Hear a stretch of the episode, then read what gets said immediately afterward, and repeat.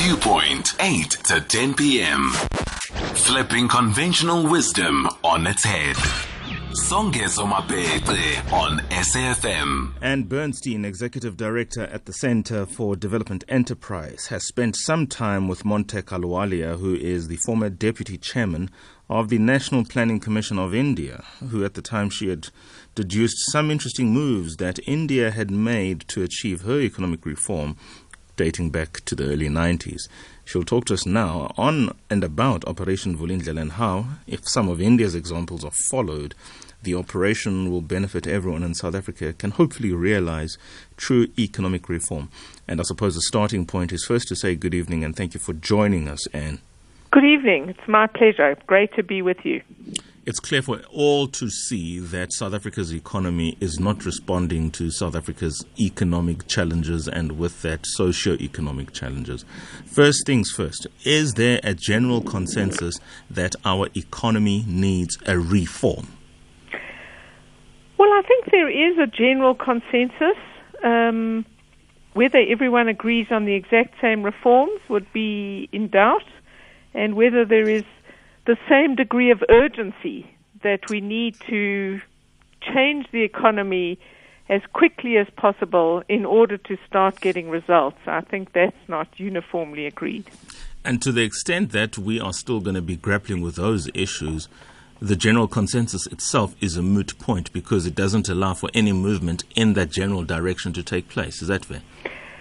Well, I think that there's certainly been far too little action taken in the last three years since President Ramaphosa took power, and I certainly would be arguing for much faster reform and for much a much bolder reform agenda.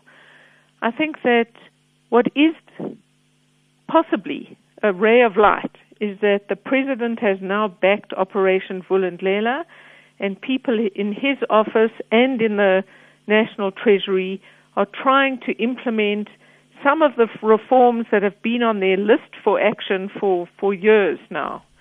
And we need to see how this works out, but there is some action taking place there. And I think the budget that was tabled in February did indicate a firm resolve to an unambiguous set of decisions to halt the endless rise in the country's deficit and the terrible consequences that would flow from a full-blown fiscal crisis. So we aren't reforming nearly fast enough. I don't think there's sufficient sense of urgency, but there do seem to be some indications that finally um, the President and the, Nas- the Minister of Finance are starting to move decisively to implement some reforms. You mentioned three years, and I'm going to use three years as the benchmark then for, I suppose, some of the economic challenges this country is facing, stroke opportunity that should that it should be getting, possibly missing.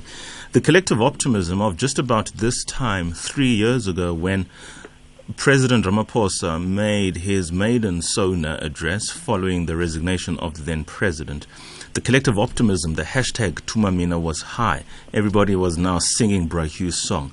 The president, in his State of the Nation address, did make the concession that for several years the economy had been stagnant, and he spoke about the need to reindustrialize. He spoke about serious investments, and this is what this one hundred billion investment over five years he's been seeking. That's how it took shape. He even had a jobs summit.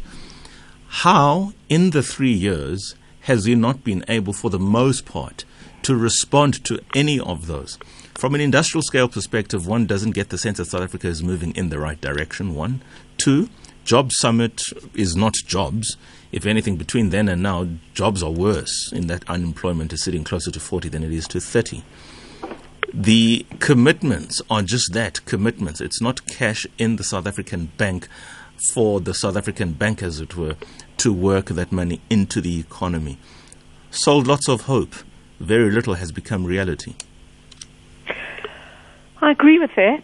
I think that, let me start in a different place in a way. Let's take unemployment. Everybody now sort of, since twenty eighteen, we've been talking and talking about jobs, jobs, but nobody wanted to deal with the fundamental policy issues. They somehow wanted to conjure up projects that would result in more jobs in a, an economy that was stagnant. I didn't believe it then, and it didn't deliver. In order to understand why South Africa is in such a bad position in terms of unemployment, we have to look at fundamental causes, and there are a number of these. We have a stagnant economy. We require reforms in order to get economic growth. And we have an economy that favors capital-intensive growth and not labor-intensive growth. We can't change that unless we start to talk about labor market reforms. Now, nobody wants to talk about this. It was on the list of the reforms of the Minister of Finance in twenty nineteen, August twenty nineteen, but it quickly disappeared. So, uh, in my view, we don't need summits. We took the wrong approach. We we went for summits. We went for promises. We went for projects. We went for special initiatives, when what we should have done is say, this is hard, everybody, but we have to make some fundamental changes to the labor market. So that's just one example of where I think words are one thing, but you've got to actually make what the governor of the Reserve Bank has called the hard trade-offs. We have to make some new policy decisions. We can't just pretend if we what keep doing the same thing that we're going to get better results, and we're not, even before COVID. Mm, mm, mm. You're right. Let's get to it then. Let's assume that we all agree that the capital-intensive growth of the country is not yielding the reality of the fruits that South Africans need. And many people would criticize the Mbeki years that there might have been growth, but it was jobless growth. If anything, it was a concentration of capital, of big business and industry to bring in the money, but not necessarily bring people into the economy. So, well, I'm going to disagree with that. The go for it. F- the fact are that we did not have jobless growth in the two thousands. We created over two million new jobs. So so that's a myth. Uh, did we create tons and tons of labor-intensive, you know, sort of low-skilled jobs? No, a lot of those jobs were for high-skilled people, but there were jobs for low-skilled people as well. So I don't buy that story of the two thousands. Of course, there was a commodity boom, and South Africa was riding that wave. And then President Zuma came in and things started to get, you know, there was the global financial crisis and so on. Um, but I think it's a mistake to say that we had jobless growth. Lots of people say it, but it's not true. Well, um, let's engage that only slightly. And I really want my listeners to come in here because I don't want to run out of energy and steam, because I am talking to the Executive Director at the Centre for Development Enterprise. It is her forte, Miz Ann Bernstein. We're talking about how South Africa's reform through Operation Vulindlela can be significant in terms of giving us the yields from an economic perspective that we want. Of course, this is a partnership between National Treasury and the Presidency, and Bernstein is on the line. She says we need labor-intensive growth. We need to look at the labor market and see how we can ultimately, and I don't want to put words into your mouth, Ann, but essentially it is that we need more people at work as opposed to more money in the purse, capital-intensive. But would that not have been the mandate of the Reconstruction and Development Plan? We're going back to the nineties, right, because we're having a conversation about India, who did something in the nineties. That is what the R D P was all about, reconstruction and development. Things changed two years in. With R D P, I mean with GEAR, the growth, employment and redistribution. And that has been criticized by many across the board. Even Saint-Pierre Blanche has criticized how GEAR was implemented and why it should never have replaced the R D P, which have been the very good start insofar as it relates to absorbing the labor and growth in the labor market, particularly through public infrastructure. Or You want me to comment? Yes. On Yes. Or disagree, um, as the case may be. Look, I disagree with that point of view. Um, GEAR did include labor reforms. They were never implemented. Uh, so I think, you know, it's, I'm, I'm not really interested in throwing sort of stones at people. The, the main point is this, that mm. South Africa in about nineteen ninety-six decided to go on an economic route that was high skill and high wage. That was how we would reward trade union members, and somehow we would become a more high-skilled society. We didn't fix our education system, we didn't fix our training system, and we don't have a highly skilled workforce. This country has failed to do that for the last sixty years, and the democratic government has failed to do that as well. So we can't pretend mm. that we have a highly skilled workforce, and what we need are jobs for the workforce we actually have, most of whom, through no fault of their own, did not get a good education or skills training. So that would be my first point. You have to recognize mm-hmm. what kind of society we are. And we've paid and we've created conditions for organized labor that are just out of touch with with our comp- competitive nations. Um, so we know that we pay civil servants more than almost every country in the world.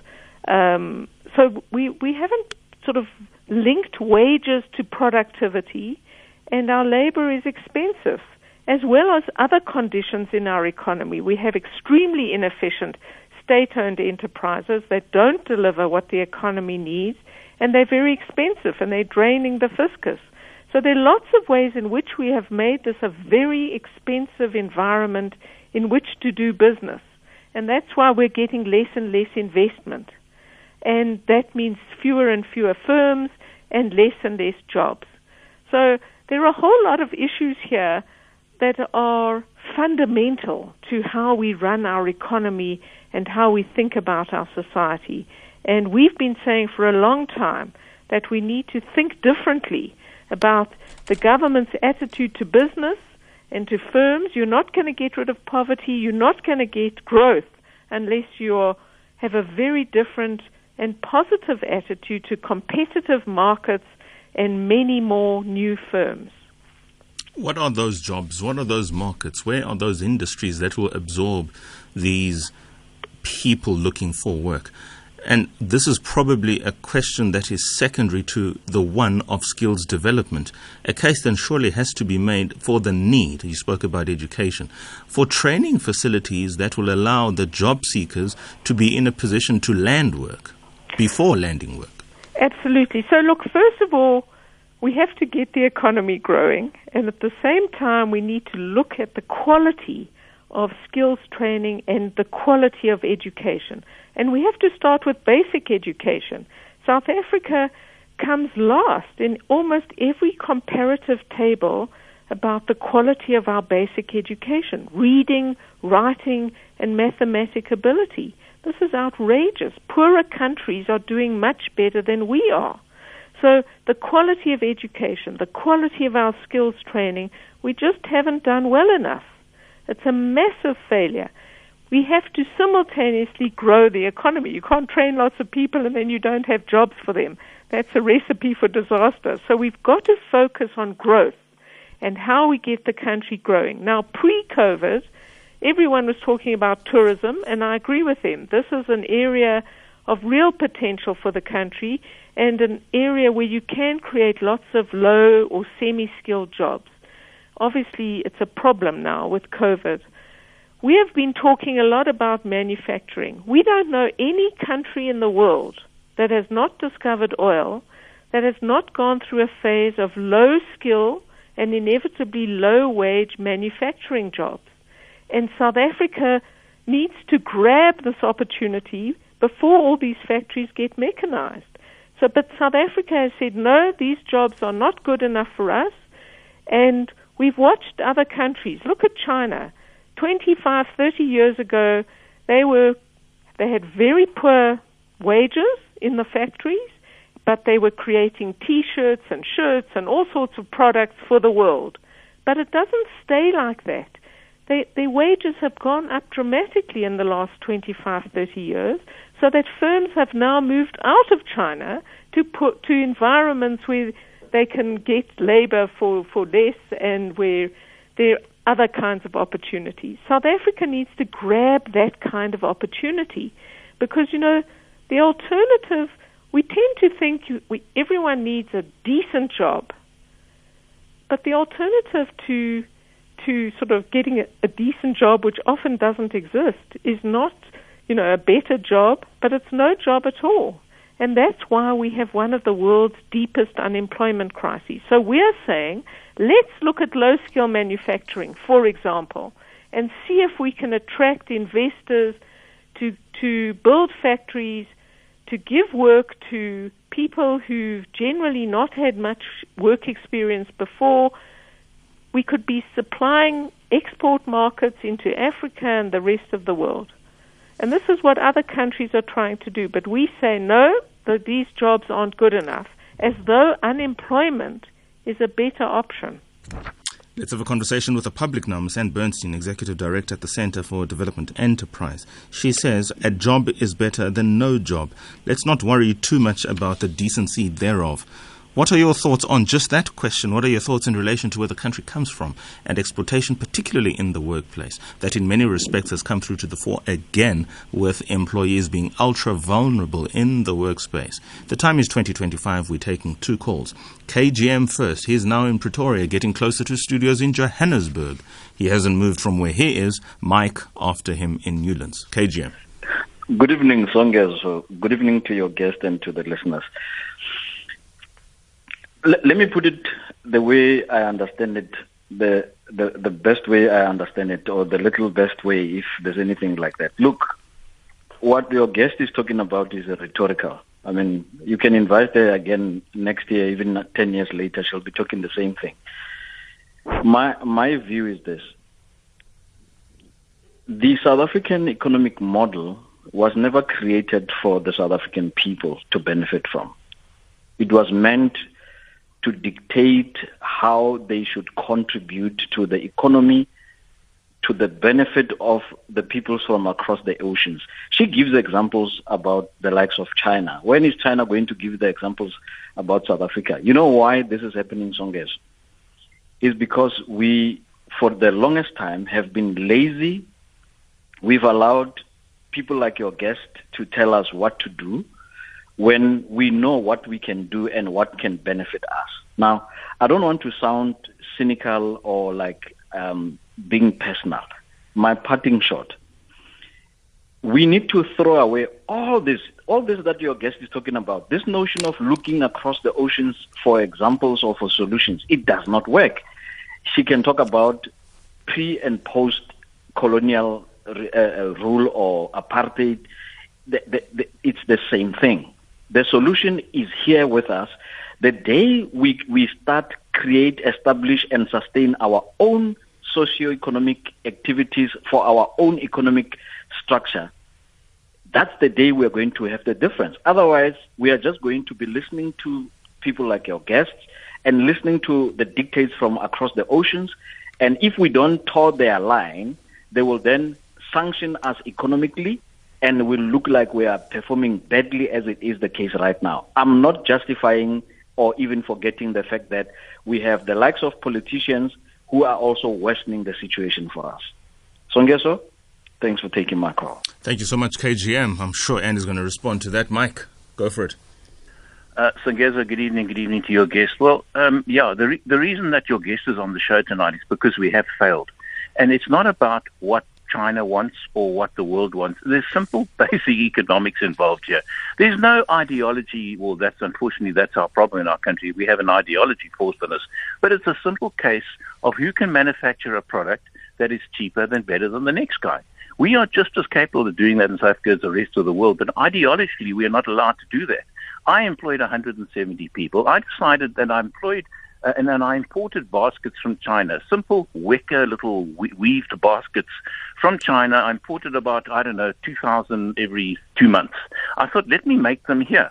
I tried to do that some years. So within three months, the union had shut me down because I was employing staff at half the rate that I could afford to pay them, because I said, look, guys, I can give you work. I don't want to send my money to China. Let's keep it in-house. I can't pay you fifty rand a day like everybody else, or whatever it was. I'll pay you twenty rand a day. And people happily grasped the idea, and I said, it will grow with the business. Well, the unions quickly shut me down, and then if that wasn't bad enough, legislation came along and made sure that I was not going to succeed.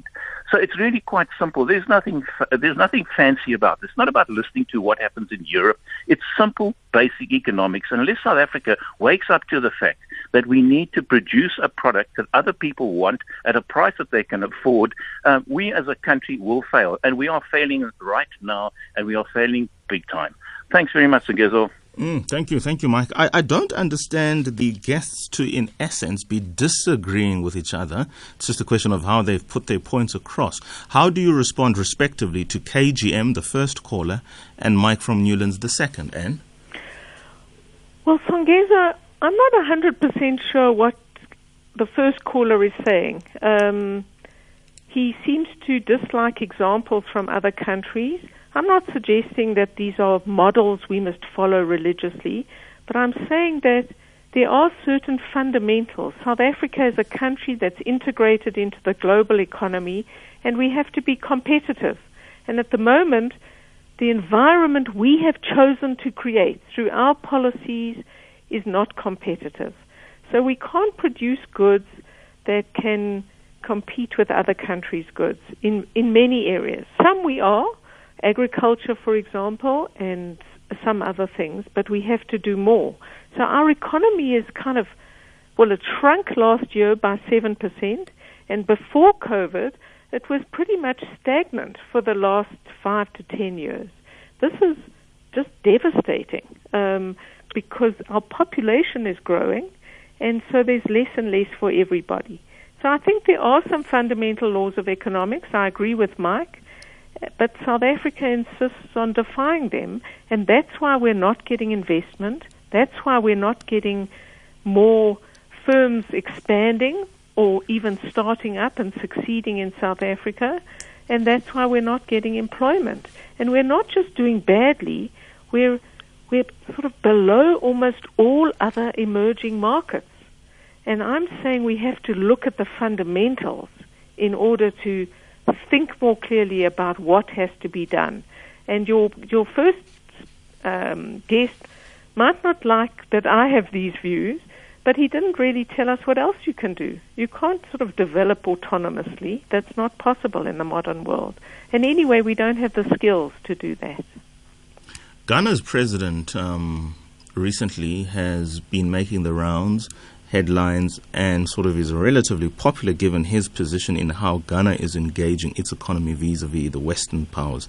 Not early in his term, he effectively told Emmanuel Macron that aid does not help, it does not work.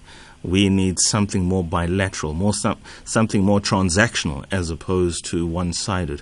Recently, speaking to the Swiss delegation, his counterpart, he told his counterpart that Ghana henceforth will not be exporting cocoa to Switzerland.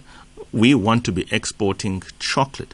What then for the equivalent South African president, Ramaphosa, would be? We are no longer going to be doing what we have been doing when you talked about manufacturing, because that's all we do, and export out of the country materials that come back as finished product. What would South Africa then do? In line with what Mike was saying, that we've got the necessary skill, we just need, to an extent, the political will to do so. Well, this is an old issue. So let me put the, my view.